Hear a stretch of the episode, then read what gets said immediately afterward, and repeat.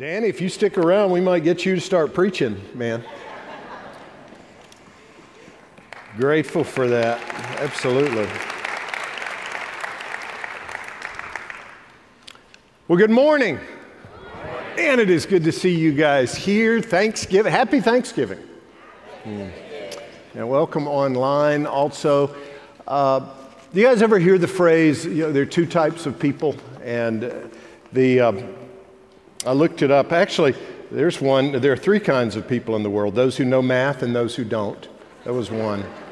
But I actually Googled two types of people in the world. That's what I Googled. Do you know how many possibilities came up? It says 1 billion 90 million. So that took me a while to go through all of those. But so here are a few. Uh, some of them you'll figure out. We'll, we'll start easy. There are two types of people in the world there are cat people and, and dog people. Yeah, the cat people couldn't let that pass. So there are Coke people and, yeah, in the earlier service, nobody said Pepsi, and I thought Pepsi's got to work in their marketing. They're losing some ground. There are early bird people, and then there are night owl people. There are beach people, and then there are mountain people. There are people who see things as they see the glass as half full, and there are people who see the glass as half empty. There are spenders, and there are savers. When it comes to peanut butter, yeah, they don't say jelly. It's, it's either creamy or Although jelly sounds good. I think I'm, it sounds. This is really important. When it comes to toilet paper, there's the over the roll or the under the roll. That's just another way of saying there's right and there's wrong. Right? I was scrolling down Mark Twain has said one time there are basically two types of people people who accomplish things and people who claim to have accomplished things. The first group is less crowded. Frederick Collins says there are those who walk into a room and say, Here I am. And then there are those who walk into a room and say, There you are. Mm, that's good. It's another one. There are two kinds of people in the world those who need closure and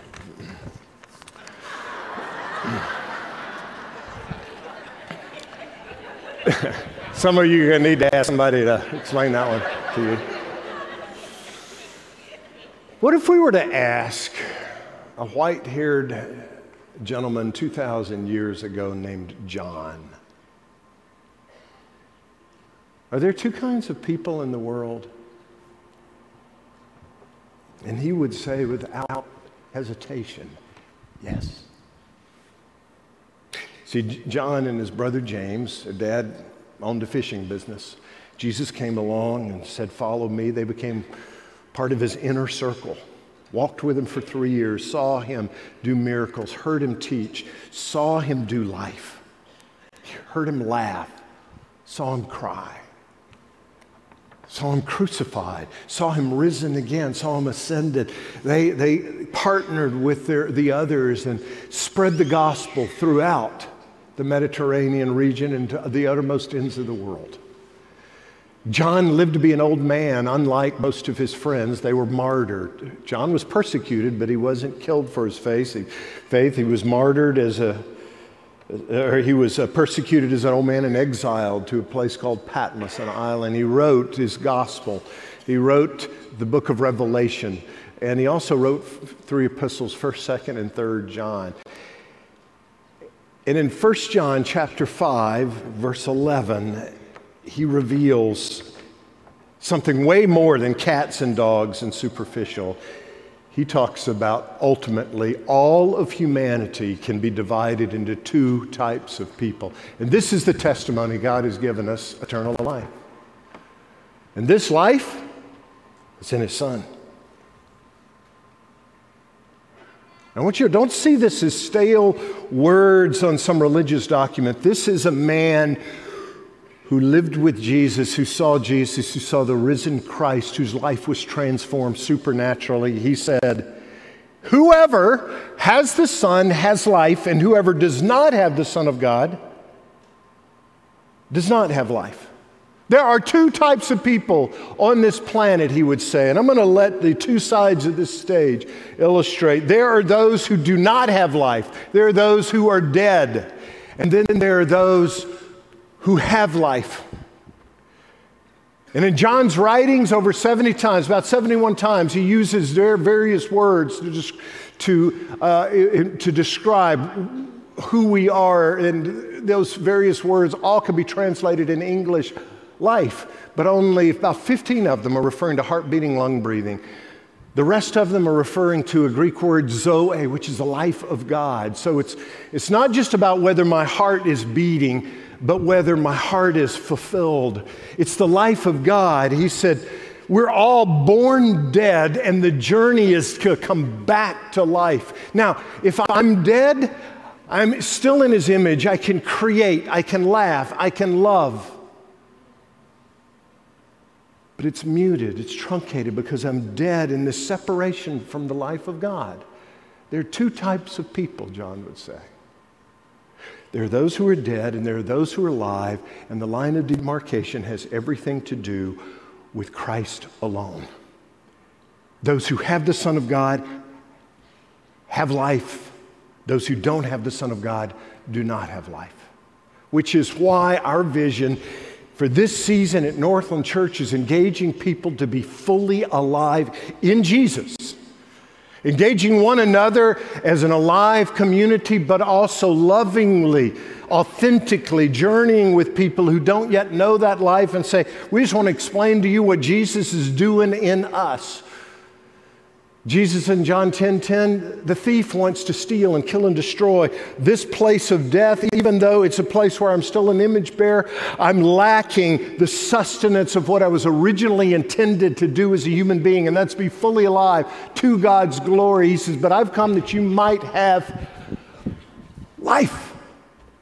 Have it to the full. Have it according to what you were originally intended for, which is why we're in the midst of this series of teaching in John's Gospel called awaken, because that's the euphemism that the scriptures use. We're, we're asleep, meaning we're dead. And when I, I come alive in Jesus, it's, it's an awakening. And we are in this series intermittently, and we put other series in between, so it, it's a longer journey, but we take breaks here and there. We've been in uh, Awakened uh, this month. Next week, we're going to take another break. We'll get back to Awaken the, very, the, the, the last, uh, on New Year's Eve weekend, basically. Because Advent is starting next weekend. Can you believe that? It's pretty rare that Thanksgiving and Advent are kind of at the same time, but this Thanksgiving weekend, Advent starting, and it couldn't be, providentially, couldn't be a better time for us to be in the passage where we are. We're about to finish up John chapter 6. And the reason I say providentially is because what we'll be focusing on during Advent is rediscovering awe, and that'll culminate with Christmas Eve. And be thinking about who you can invite to Christmas Eve services, where we're going to be talking about away in a manger and looking at who Jesus really is. And the reason I'm saying it's providential is because this passage in John 6 is, d- d- portrays a Jesus very different from the little baby mascot of the holidays. You know, Christmas, it's nostalgia. It's a cute, cuddly Jesus, warm, harmless. And what we'll be talking about on Christmas Eve and throughout this series, and it comes here, is there is something far more than just a cuddly Jesus. The king of the universe came and occupied a, a, a stable carpeted with manure. There's nothing warm and cuddly about that.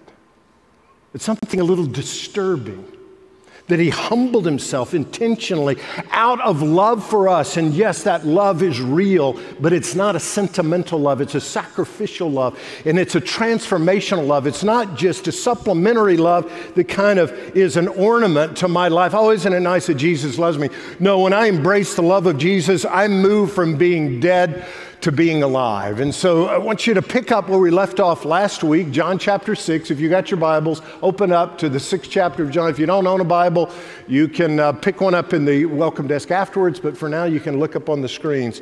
So this is where we were last week. John 6 53, Jesus said to them, Very truly, I tell you, unless you eat the flesh of the Son of Man and drink his blood, you have no what?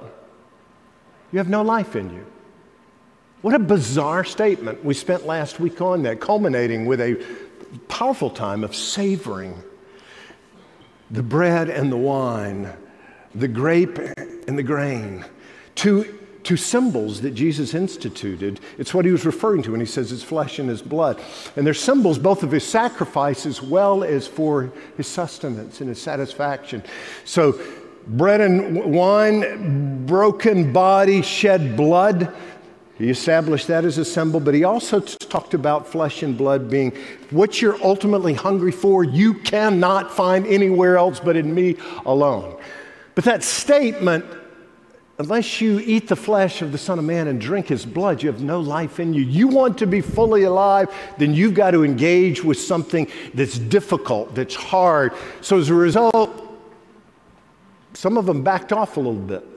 So let's pick it up, John 6, verse 60. This is the text for this weekend. We'll finish chapter 6 here. On hearing that, on hearing about the flesh and blood, many of his disciples said, This is a hard teaching. Who can accept it? Now, aware that his disciples were grumbling about this, Jesus said to them, Does this offend you? And what if you see the Son of Man ascend to where he was before? The Spirit gives life, the flesh counts for nothing. Uh, uh the words I've spoken to you, they're full of the Spirit and life. Yet there are some, there are some of you who do not believe. For Jesus had known from the beginning which of them did not believe and who would betray him. And he went on to say, This is why I told you that no one can come to me unless the Father has enabled them. And from this time, many of his disciples turned back and no longer followed him. You do not want to leave too, do you? Jesus asked the twelve. And Simon Peter answered him, Lord, to whom shall we go? You, you have the words of eternal life. We've come to believe and to know that you're the Holy One of God. And then Jesus replied, Have I not chosen you, the twelve? Yet one of you is a devil. And he meant Judas, the son of Simon Iscariot, who, though one of the twelve, was later to betray him. Go back to verse 66. From this time, many of his disciples turned back and no longer followed him. People get confused in that, but understand there are disciples and then there are disciples, just as there are church people and then there are church people. Do you think that the all church people are in this category of being fully alive? Hmm? No. Just because you go into church doesn't make you alive. It's far. It, it has to do with our, our, our engagement with Jesus. So there are church folks that are in this category. So the same was true. There are disciples in both categories. So disciples on this end of the spectrum who, who were dead, needing to be fully alive, but they were hearing this. And instead of him presenting himself as a mascot, good luck charm that fits in the back of your pocket, he was, he was making them uncomfortable. And they rejected him. Now, rejection there's no doubt. It's not that I know this personally, just in a group of this size, there's somebody, there's folks rejecting Jesus right now. Rejection looks different in a lot of different ways. It can be polite and comfortable, it can be churchy rejection.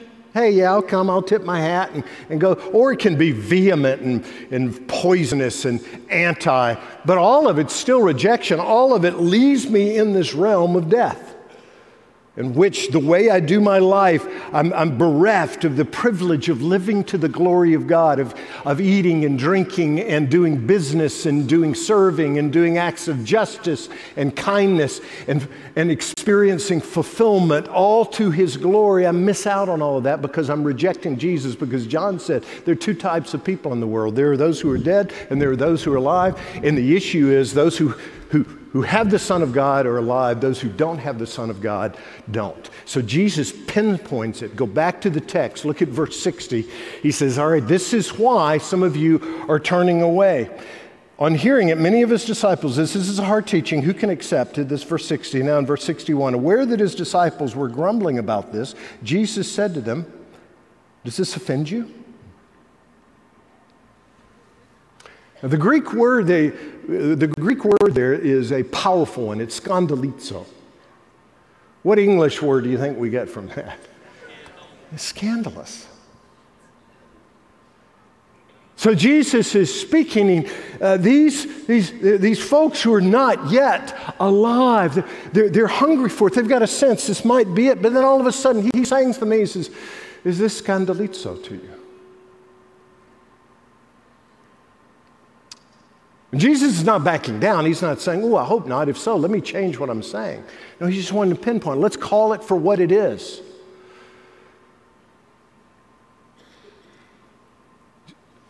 The gospel is scandalous. It's not easy.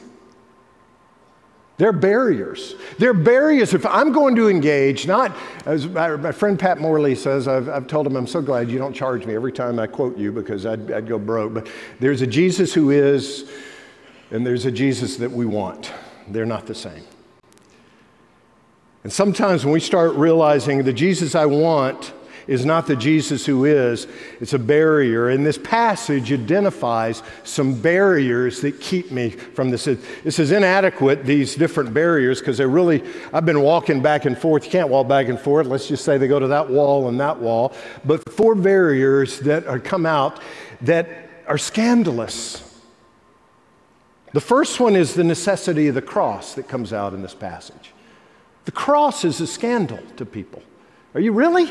That sounds kind of weird. Then, as if that weren't enough, there's the futility of our good works. We think works can bridge the gap between us and God, between death and life. We, we feel like we can take some credit for this.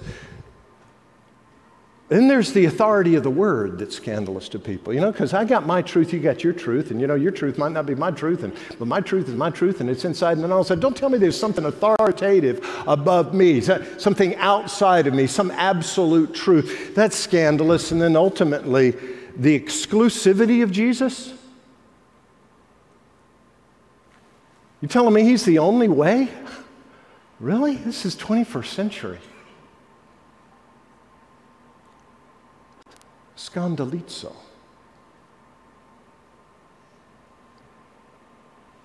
And if I'm going to come alive, I've got to grapple with these barriers that keep me from Jesus. If I have come alive, I dealt with them some, but I'll have to keep dealing with them and to, to deepen my faith. So let's go back through them one at a time and talk about them. You made a request a moment ago Jesus, speak to me. I'm praying right now as I'm talking that He will speak to you, speak to me. Let's deal with the first barrier the necessity of the cross. Oh, nobody here has anything against the cross. Cross is nice. But we're not talking about the nicety of it. We're talking about the necessity of it. And the more I understand the necessity of it, the less nice I think it is. Go back to the text, John 6, verse 60. On hearing this, many of his disciples said, This is a hard teaching. Who can accept it? And aware that his disciples were grumbling about this, Jesus said to them, Does this scandalizo you? Does this offend you? Is this scandalous to you?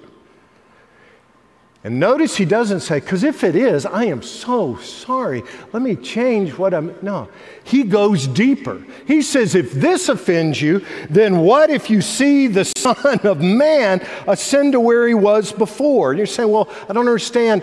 Why, what, what's he? He says, all right, if you think that stuff, that flesh and blood, blood conversation offends you, what if you see the Son of Man ascend? What's, what's so bad about that? Jesus' reference to his crucifixion he refers to himself ascending and being lifted up.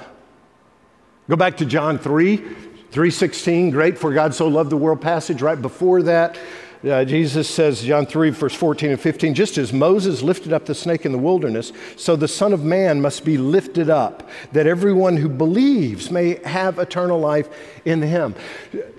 To ascend, to be lifted up, is in a threefold sense to Jesus. Begins with the crucifixion.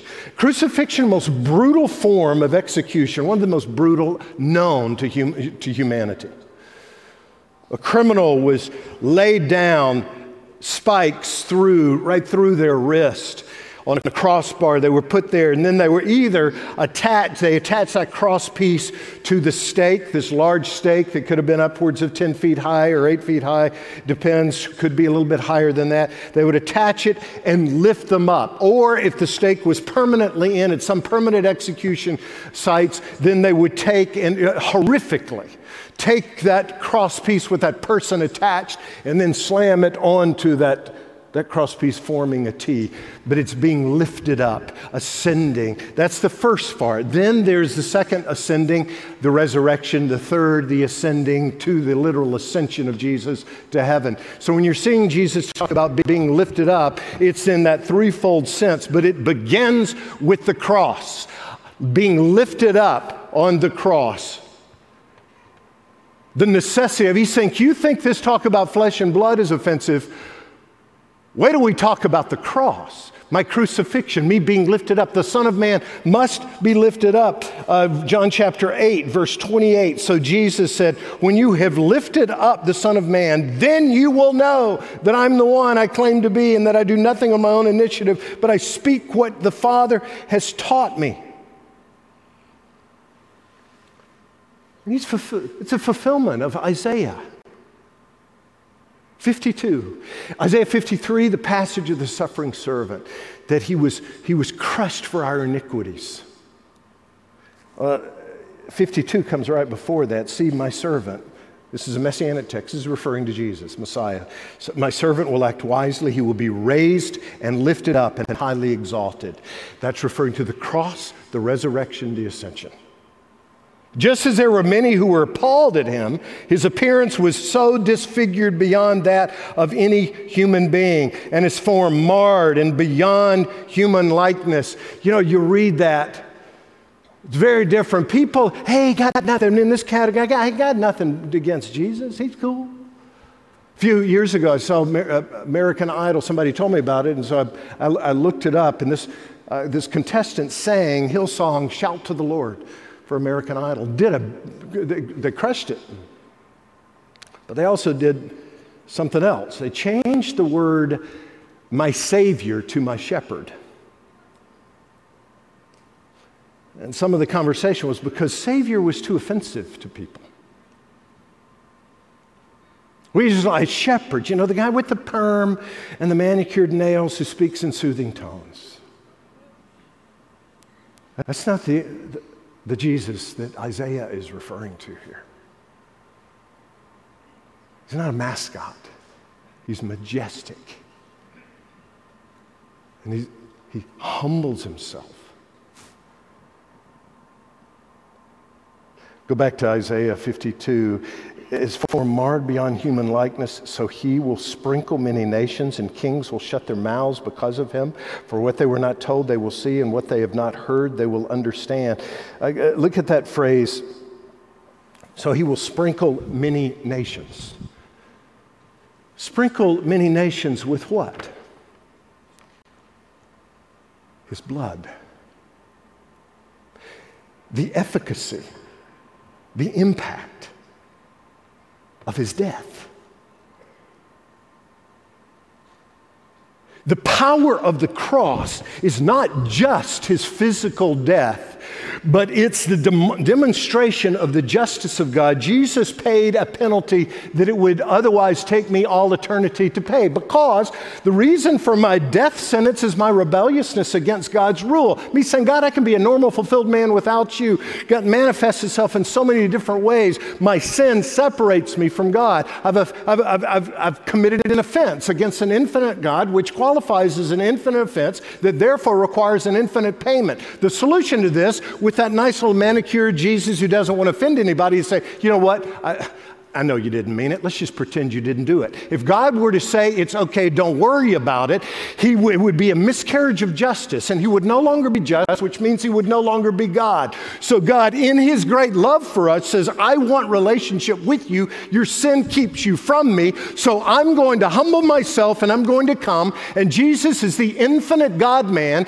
died on the cross, not just physically, but paid that spiritual price and was lifted up. And by his blood, blood, he says, I'm paying a penalty it would take you eternity to pay. And if any man, woman, boy, or girl would come and say, I ask that your work on the cross be credited to my spiritual account You've been sprinkled with his blood. And Isaiah says, and he will be sprinkled many nations. So on that great day, at the beginning of the new heaven and the new earth, when the alive gather men and women from every tongue and tribe and nation and people who have been sprinkled with the blood of Christ, who've submitted themselves to the scandal of the cross, who are fully alive, will be there gathered around the lamb that was slain and saying, Worthy are you. Worthy are you, the lamb that has been slain. And here we've turned the cross into a piece of jewelry. Hmm. The cross is nice. But it's more than nice. Uh, some writers have said that there was no jewelry cross was never a piece of jewelry until three, four hundred, maybe even later. And they say long after anybody who had ever witnessed a crucifixion had died off. No one would have worn a cross back then. I mean, do you see anybody with wearing an electric chair around their neck? Uh, I'm not saying crosses are bad to, to wear. It's just, let's remember, they're not just pretty. They're a reminder of something precious and powerful. The cross is central, but it's an offense. Galatians chapter 5, verse 11 Brothers and sisters, if I'm still preaching circumcision, he said basically, if I'm still preaching religious adherence, if I'm still preaching that the way to be alive is just to be, to be good, and uh, he said, then why am I still being persecuted? He says, I'm being persecuted because the offense of the cross is there. He says, if I, otherwise, the offense of the cross has been abolished. Philippians 2, verse 8, and being found in appearance as a man, he humbled himself and became obedient to death even death on a cross. And it's so much easier to just see the cross as a nice little religious symbol. Like the girl I read of a guy, who was at a jewelry counter, and the sales clerk was showing him from various crosses. She's 19, 20 years old, and she says, And this one's really pretty. It has a little man on it. We've lost sight of the offense of the cross, the beautiful scandal of the cross.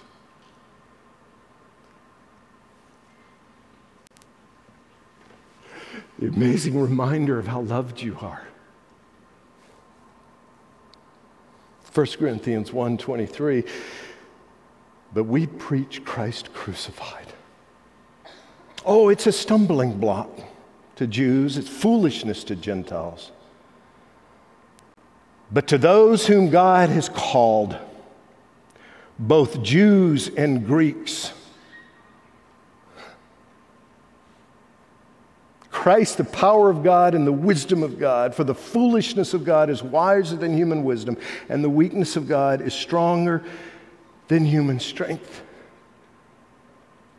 When I start seeing the cross is not just nice, it's necessary. And when the necessity of the cross ceases to be a barrier, and I humble myself and I acknowledge I don't want to pay that penalty myself and t- let it take eternity. I come to Him and I can see my debt taken care of. And this barrier, the beauty of coming alive, is the barrier becomes part of a bridge called forgiveness, in which I say, the cross is the means for my slate to be wiped clean. It's what Paul says in Acts 13 when he preaches to the city in Antioch. He says, Therefore, my friends, I want you to know that through Jesus, the forgiveness of sins is proclaimed to you. It's what he says to the Ephesians, chapter 1, verse 7. In Jesus, we have the redemption through his blood, sprinkled by his blood. Yes, gross crucifixion there, but the beauty of his love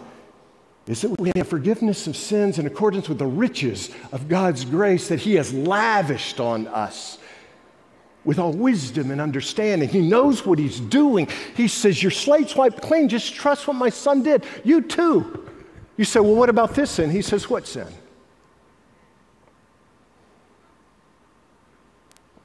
And all of a sudden, what was a barrier because something beautiful, because it becomes a, a bridge of forgiveness, but then I've got the futility of my works to still deal with, really at the same time.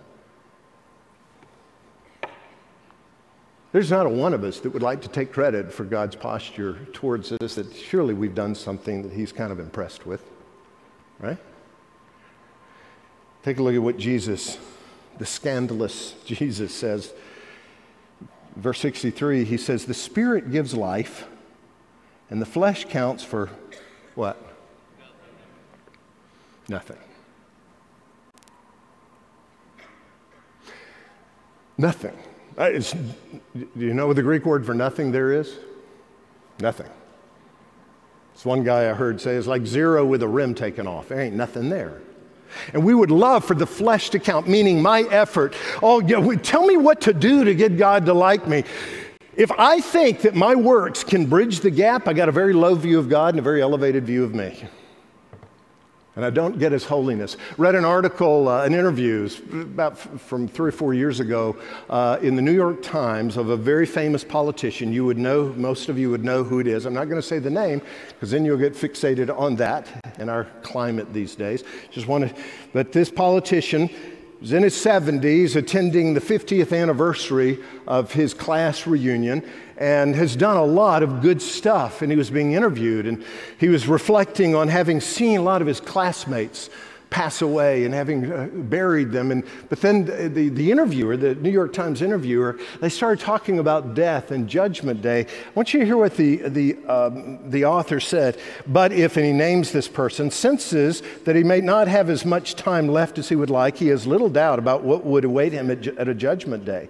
Pointing to his work on gun safety, obesity, and smoking cessation, he said with a grin, Quote, I'm telling you, if there is a God, when I get to heaven, I'm not stopping to be interviewed. I'm heading straight in. I've earned my place in heaven, and it's not even close. That's the scandal of us not realizing who Jesus is, not realizing Isaiah 64 6 that says, Our righteousness our best efforts at righteousness? Think about it. I, you got something. You got something there in the trophy case, don't you? Think, this is a pretty good thing I did. Our, our best efforts are like filthy rags. And we all shrivel up like a leaf, and that offends us.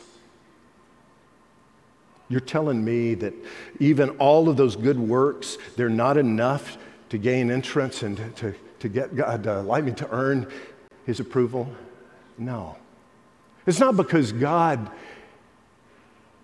is not noticing, it's because He's high and exalted and he's way beyond us. As Anselm, the early church father, said, We have yet to see how terrible a thing our sin is. Because the immensity of it, the depth of it, and it's what human beings don't like grappling with. And let me tell you, if it weren't for the cross, I wouldn't want to go there as well. It'd be depressing.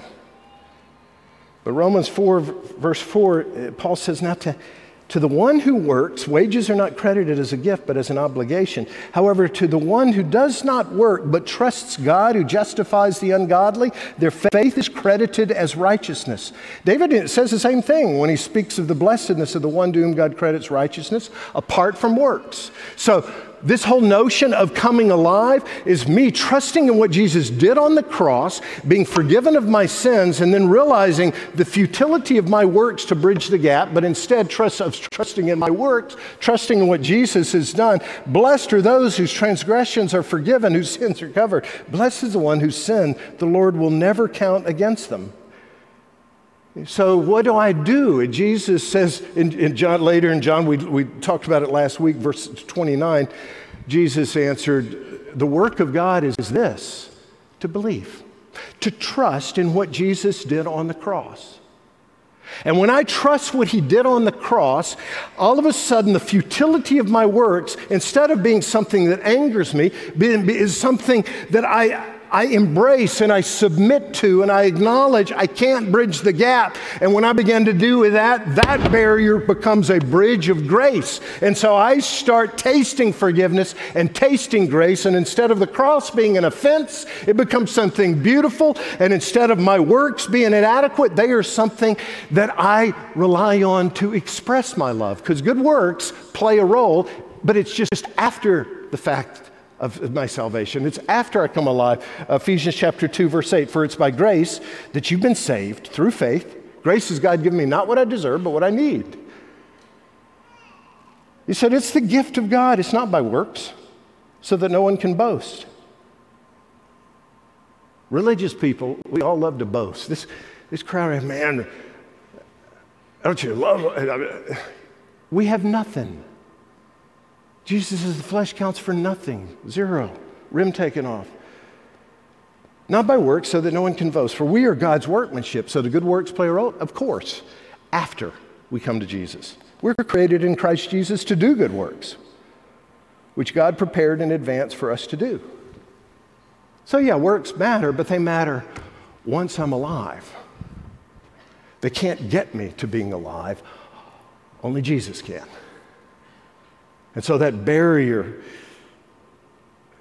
that's become a bridge of forgiveness and that barrier that's become a bridge of grace leads me to a barrier that a lot of us struggle with, and it's the authority of the word. The necessity of the cross is one thing, the futility of my works is another, but the authority of the word, ho ho. I got my truth, you got yours. Don't tell me how to live my life. The fact that there is an ultimate external source of absolute truth. You talk about scandalizo in our culture.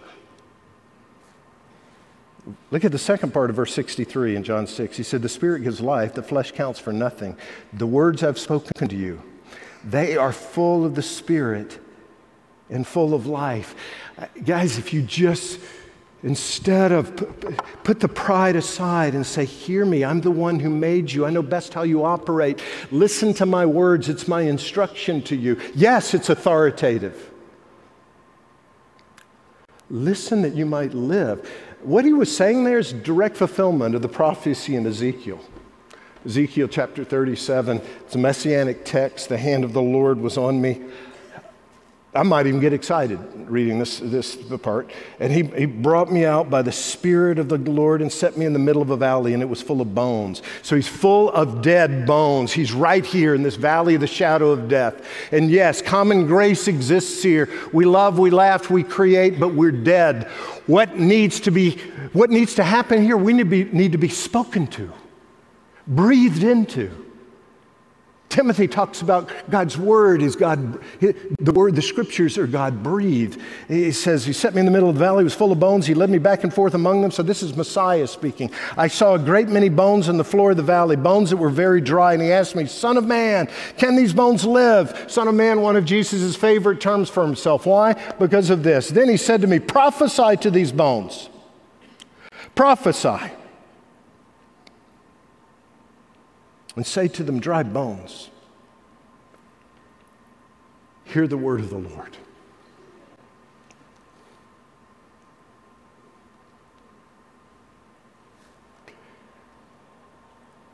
If any of you are right here, I say to you as a fellow human being, hear the word of the Lord. This is what the sovereign Lord says to these bones. This is what he says to you. I'll make breath into you, and you'll come to life. You think you were creative before? Oh, you don't know anything yet. You have life to the full. I'll attach tendons to you and make flesh come upon you and cover you with skin. I'll put breath in you and you will come to life. And then you will know that I am the Lord.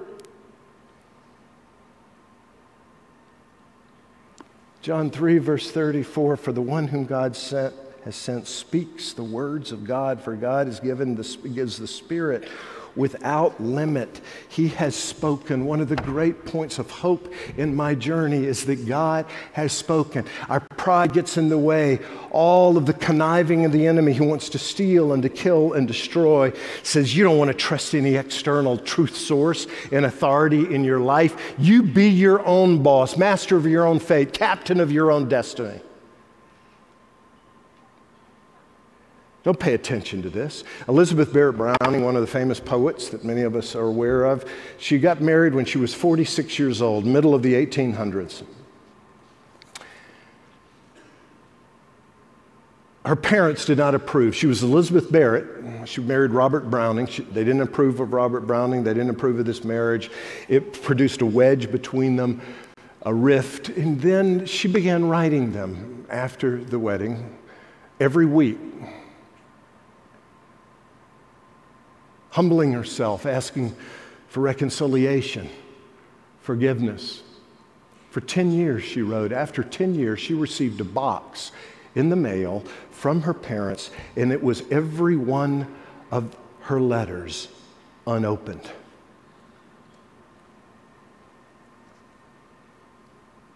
How about it? You think that's so sad? It is. This is His word, it's His authority. It's a word that is truth. And He says, open it. Not as a religious manual, but as a manual for your humanity. And that barrier of the authority of His Word becomes a deep blessing, a bridge of truth. And what does truth do? John chapter 8, verse 31, Jesus says, As I speak to you, as I breathe into your journey as a human being, you'll know the truth, and the truth will make you impressively religious. Are you kidding me? The truth will make you free as a human being. You who were dead, you're now alive. And then we come to this one the exclusivity of Jesus, that's even more of an offense in our culture, a relativistic and pluralistic culture Pluralism has come to mean because of the chains and the tentacles of relativism. Pluralism, in its purest form, says all views, all religious views are welcome. We're e pluribus unum as a culture, as a, as a nation. It's on our currency. But that has ceased to mean all views are welcome, and it's become to mean all views are true, which is a leap into illogic. You can't have contradictory views all be true. Well, there are many ways to God. Jesus is just one of them. hmm. Many ways to life. Jesus is okay for you. Go back to the text. Look at what Peter says. So Jesus says to them in verse 69, uh, verse 67, he turns to his disciples. All these people are leaving because of the scandalizo. He's revealing himself to be anything but tame and manageable and cowering and saying, Hey, what do you want? I'll provide. So people are leaving. So he turns to his 12 and he says, You do not want to leave too, do you? And Simon Peter, I love him. He's always just, he speaks first, thinks later, but it's, he's, he's saying it. You know, at, at Caesarea Philippi, Jesus said, Who do people say that I am? They give some answer. He said, Well, who do you say that we are? Who speaks up first? Peter. Well, you're the Messiah. He does the same thing here, and it's awesome. Simon Peter would answer him, Lord, are you kidding me? That's in the Greek. You don't really see it in the English. to whom shall we go? You. And the emphasis there is emphatic. You alone. You alone have the words of eternal life. Where else are we going to go? You and I live in this culture, this pluralism, the relativism that says, oh, your truth's your truth, and your truth's your truth. And Jesus there's one truth, and this is the way. There's a, not another way. And people say there are many ways from, to, to life, there are many ways to God. Jesus is just one of them. If there are many ways to God, please hear this. If there are many ways to God, Jesus is not one of them, and he says so himself. John 14, verse 6, he says, I am the way, I am the truth, I am the life. No one comes to the Father but by me. It's not a statement of arrogance, nor is it a statement of naivete. It's simply a statement of truth. He's saying, I'm exclusive. I'm the author of life. I'm the only one that can restore you to life. And when I begin to engage with Jesus in his exclusivity and submit before him and understand it's either him or nothing, it's a powerful thing when I see this barrier become a bridge of his enoughness. Who is enough to bring you life and me life in our marriages, in our work, in our relationships, in our journey as human beings, as creativity. It's men and women that first encountered the necessity of the cross and it became a beautiful symbol of forgiveness. And the futility of works is not something that hurts our feelings. We realize we need grace and we start doing good works. And the authority of Scripture becomes something that's precious and beautiful to us because we realize the truth is what will set us free. And then to say Jesus is exclusive, we got no problem problems with that because He is the way, the truth, the life, and no one will come to the Father but by Him. And plenty of religious leaders have made claims. Jesus backed them up with the resurrection, and He says, Come live. I'm not interested in your religiosity, but I am interested in you living as an image bearer to my glory. I'd like to ask you right now to stand in the presence of Jesus alone. I'm going to ask our worship team to come up. And we're about to make a proclamation regarding the cross, regarding grace, regarding truth, and regarding the lordship and the majesty of Jesus as our chief cornerstone. Let's pray. And then we'll sing. And then you'll head out into a Thanksgiving week, which I hope will really be a thankful week, whatever you're dealing with. Because we got the gospel. Good news. Jesus, thank you for every man, woman, boy, or girl here. I thank you for this community called Northland. And I ask that you would enable us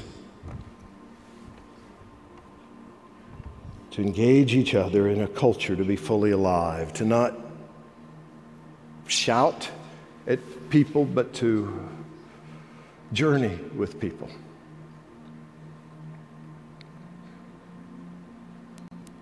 To listen to the barriers that people have. That means that they're grappling authentically with you because you're scandalous. It's not easy.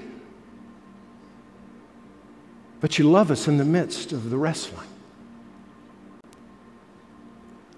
I thank you for the forgiveness and the grace and the truth and the enoughness that comes with trusting you.